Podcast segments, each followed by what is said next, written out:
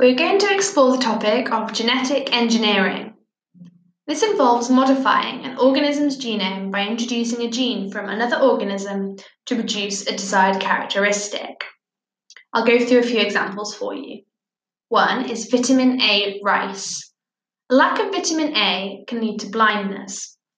A lot of communities that were lacking in vit- vitamin A were found to use rice as the core of their diet.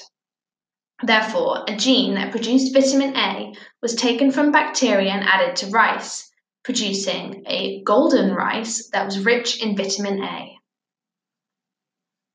Another example is the production of insulin.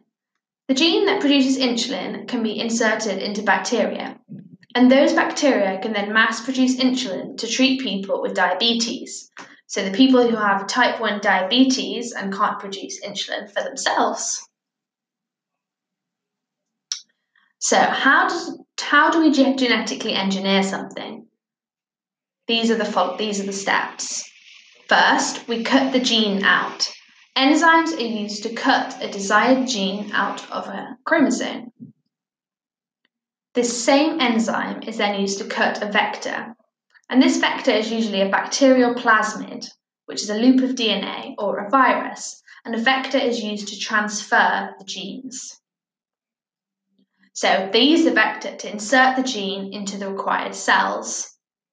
If the gene is de- delivered into the cells before they have differentiated, so at the egg or the embryo stage, all cells in the developed organism will have the gene and show the characteristic. I'll just give you a recap of those steps.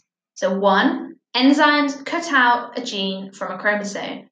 Two, the same enzyme is used to cut a vector 3. The vector is used to put the gene into the required cells. 4. If the gene is delivered into cells before they have differentiated, all the cells in the developed organism will have the gene and will show that characteristic. So, to summarize that, genetic engineering is the modification of an organism's genome by introducing a gene from another organism to produce a desired characteristic. And two of those examples are vitamin A or golden rice and an insulin producing gene. If this episode has got you in the mood for more podcast revision action, then you should search for our other Revise podcast channels that cover a lot more than you'll find here. Search for Revise on whatever platform you got this podcast from, and you'll find them.